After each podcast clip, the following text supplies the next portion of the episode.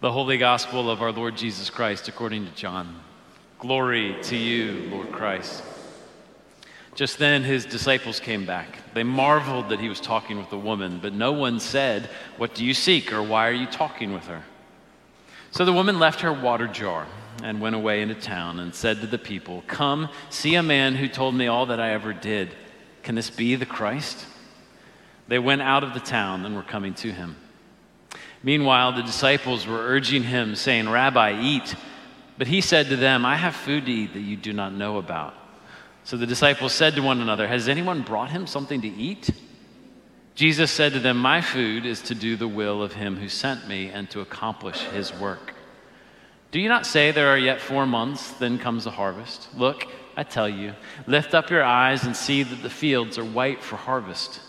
Already the one who reaps is receiving wages and gathering fruit for eternal life, so that sower and reaper may rejoice together. For here the saying holds true one sows and another reaps. I sent you to reap that for which you did not labor. Others have labored, and you have entered into their labor. Many Samaritans from that town believed in him because of the woman's testimony. He told me all that I ever did. So when the Samaritans came to him, they asked him to stay with them, and he stayed there for two days. And many more believed because of his word. They said to the woman, It's no longer because of what you said that we believe. For we have heard for ourselves, and we know that this is indeed the Savior of the world. This is the gospel of the Lord. Praise to you, Lord Christ. As we remain standing, let's pray. Our Lord Jesus, would you show yourself to us this morning? Would you speak to us directly that we might join with the, Merit, the Samaritans in proclaiming that you are indeed the Savior of the world? Amen. Please be seated. So, this morning we come to the final scene in the story of Jesus and the woman at the well. And there are three details that we're going to consider this morning an abandoned jar, an uneaten meal, and then the unexpected declaration that makes sense of it all. So if you are a keeper of outlines, there it is abandoned jar, uneaten meal, unexpected declaration that makes sense of it all. So Jesus and his disciples are on their way from Jerusalem to Galilee. It's the middle of the day, and they've stopped at a well outside of a Samaritan village. The disciples have gone into town to buy food for lunch, while Jesus, tired from the journey, has stayed behind at the well when a Samaritan woman appears to draw water. Jews and Samaritans don't get along, and Jewish men do not talk to women in public. So it's a shock to the woman when Jesus asks her for a drink. It's an even bigger shock when he flips the conversation on its head and offers her living water that will never run dry. Moments later, they're deep in theological discussion that reaches a climax when Jesus tells her that he is the Messiah who has come to set the world aright and bring eternal life. Well, at that moment, the disciples return from town with lunch. There's this awkward silence as they discover Jesus and the woman deep in conversation. She then makes her exit, returning to town to tell her neighbors about the man whom she has met, leaving her water jar as she goes. It's a detail that John wants us to notice. You see, this entire episode at Jacob's well revolves around the themes of thirst and hunger. It's about actual food and water and our need for both to sustain us. But in Jesus' hands, these become symbols for something deeper. There is an abiding thirst within each of us that we cannot quench on our own. And there is a gnawing hunger that we cannot satisfy apart from God. I wonder if you've ever had one of those moments when you got exactly what you wanted, only to find yourself strangely, even painfully unsatisfied. Well, I remember Christmas morning 1987 very clearly. When I unwrapped a set of gotcha paintball guns I was ecstatic. I had begged for them relentlessly, beating my poor parents into submission. And now at last, the, the guns were mine. It was 35 degrees and raining, but I marched my younger brother outside so that we could engage in battle. Now, what happened next was as disturbing as it was disappointing. It took just a few moments to discover that the guns were junk, to realize what a waste of money they had been, to understand that I had been fooled by some slick advertising and I had tormented my parents along the way. I was angry. I was filled with self pity. I was embarrassed. I got what I wanted. I got exactly what I wanted, but all it did was make me hungry for something else. I imagine you know this feeling. Everyone knows this feeling. We want something so bad we can taste it. We daydream about it. We plan and we plot, we save and we spend. Sometimes we cheat and deceive and manipulate. And when we get it, there is usually a moment of euphoria. And that pleasure is real, but it never lasts. After we have enjoyed it, there is always another thirst to quench.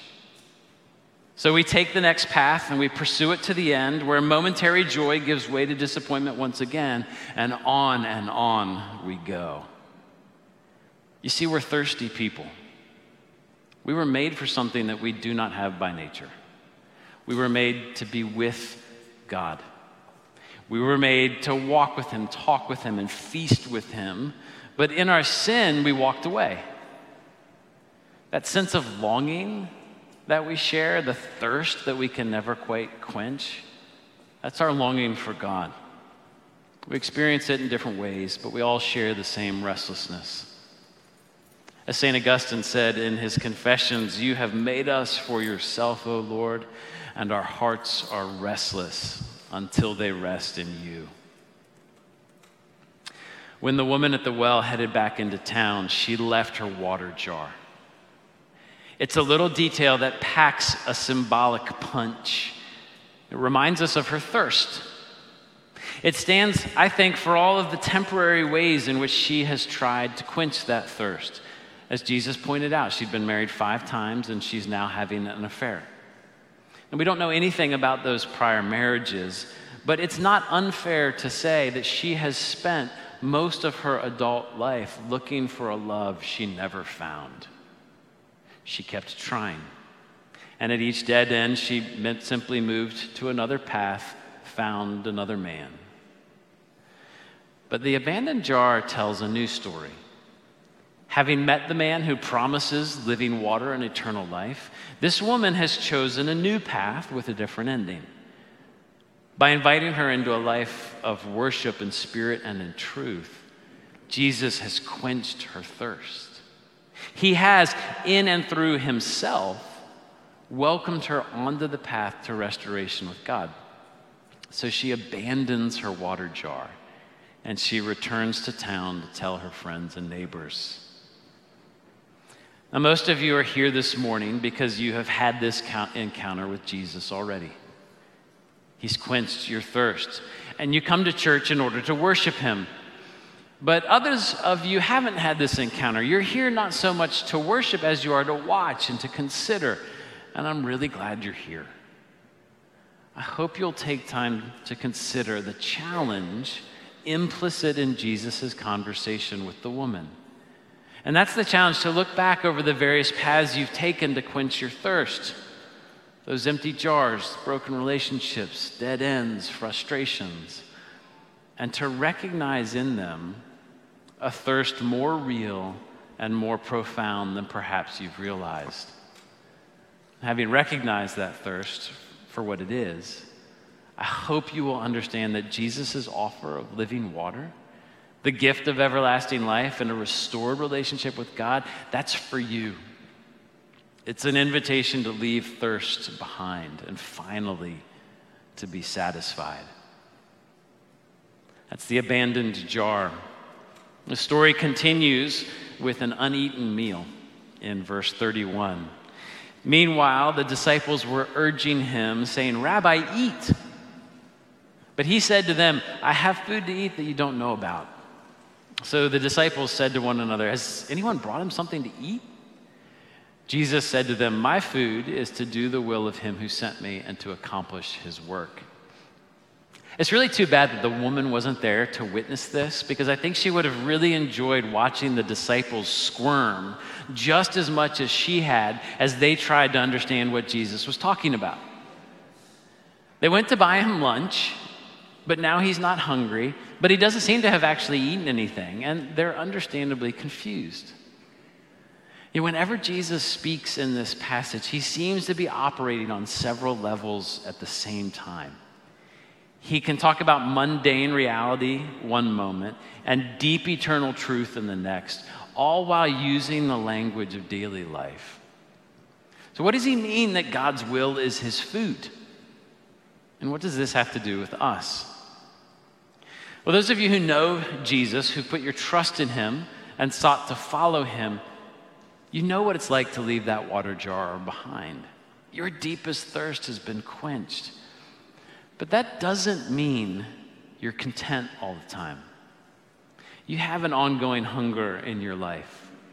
You found the water that wells up to eternal life, but you sense, but you sense that there's more. If the abandoned water jar stands for the way in which Jesus quenches our deepest thirst, I think this uneaten meal stands for something else, for something more. I want you to notice here that the audience has changed. No longer is Jesus talking to a Samaritan woman, he's talking to his disciples, to the ones that have been following him for quite some time already.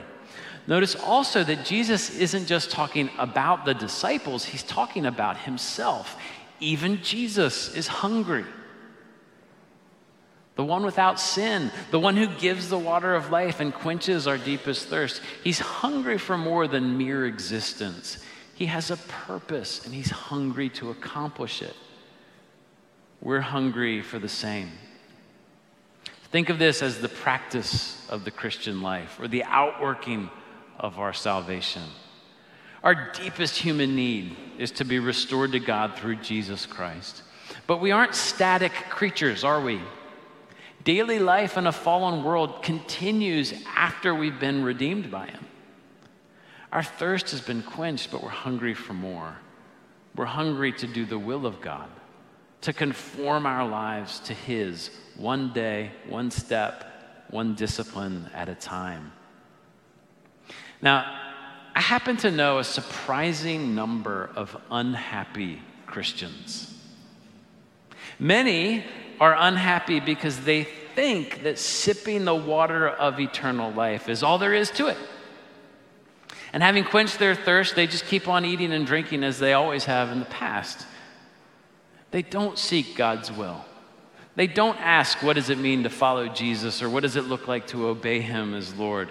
They call themselves Christians, but they keep doing everything else just like they did before. They refuse to break off the affair. They keep drinking to excess.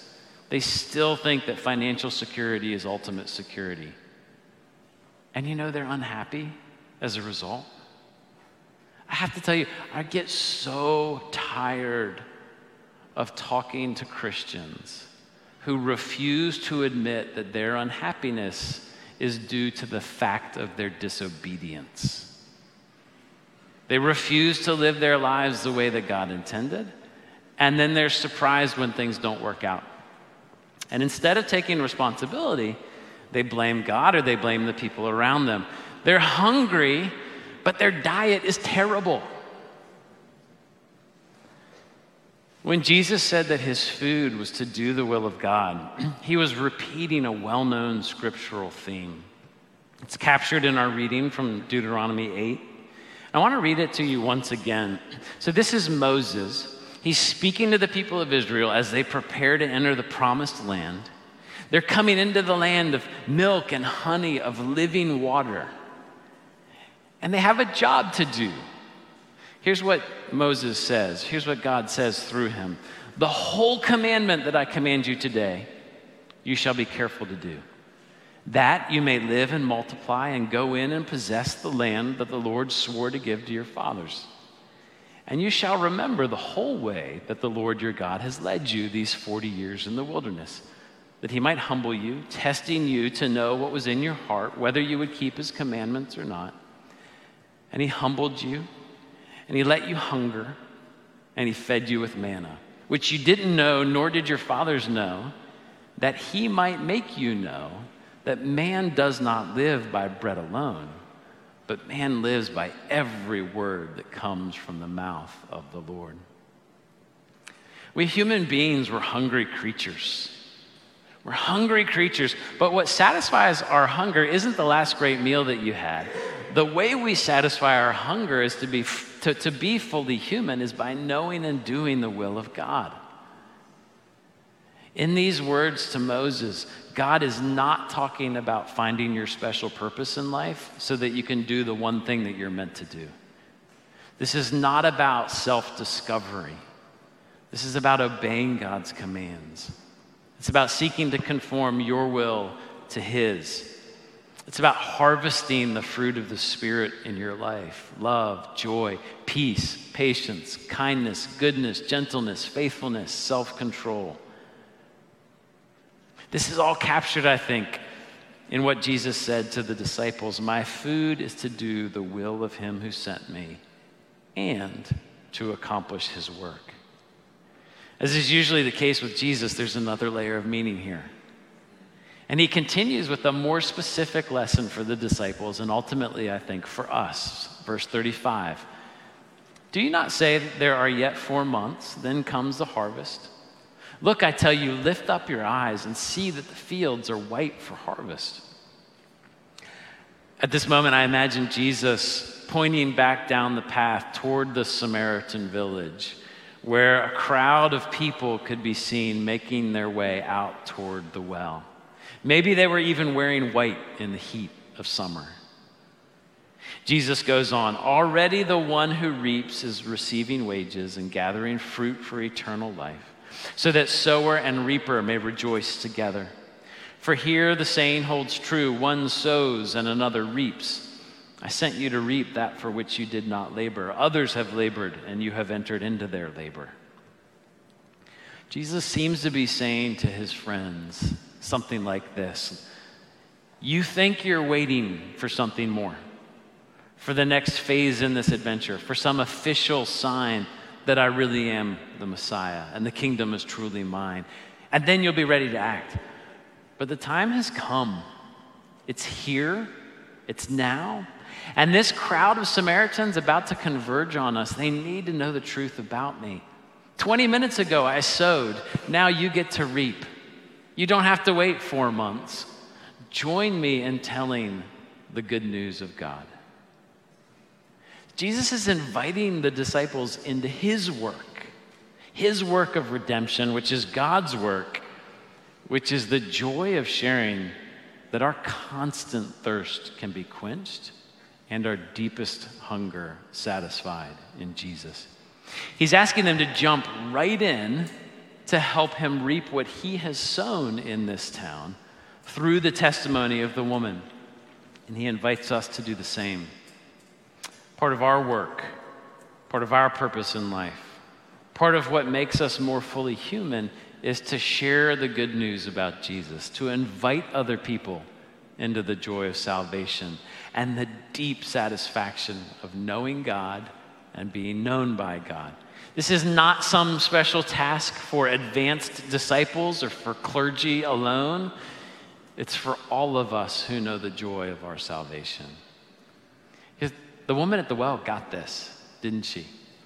Someone pointed out to me a few weeks ago that in the Eastern Orthodox Church, she is celebrated as the first cross cultural missionary of the gospel. And that, of course, is true. This brand new convert, she's doing the work of, of a disciple. She has joined in the sowing and the reaping, even while the boys are standing around with uneaten food in their hands. And the results are truly astonishing. Verse 39 Many Samaritans from that town believed in him because of the woman's testimony. He told me all that I ever did.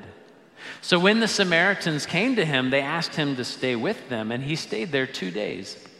And many more believed because of his word. They said to the woman, It's no longer because of what you said that we believe, for we have heard for ourselves, and we know that this is indeed the Savior of the world. It's incredible. Last week we talked about the universal nature of the gospel message, that it is for everyone, for all time, and includes all things. That's the universal nature of the gospel. We also talked about the exclusive nature of the gospel message that it is only through Jesus that we and the world around us can be reconciled to God. Well, it's in this final unexpected declaration that the Samaritans show that they understand these things. Jesus is the Savior of the world, He alone restores us to God. In Him we quench our thirst, and by joining in His work, we satisfy our hunger. Now, for those of you who want to believe this, but aren't quite sure, let me just encourage you to follow the Samaritan's example. They listened to the testimony of the woman as you have listened to mine this morning, but they needed to see and hear Jesus for themselves. Go home, take this Gospel of John, read it all the way through, and get to know him for yourself. He is the most compelling, consistent, compassionate man you will ever meet. And he is indeed the Savior of the world. Let's pray.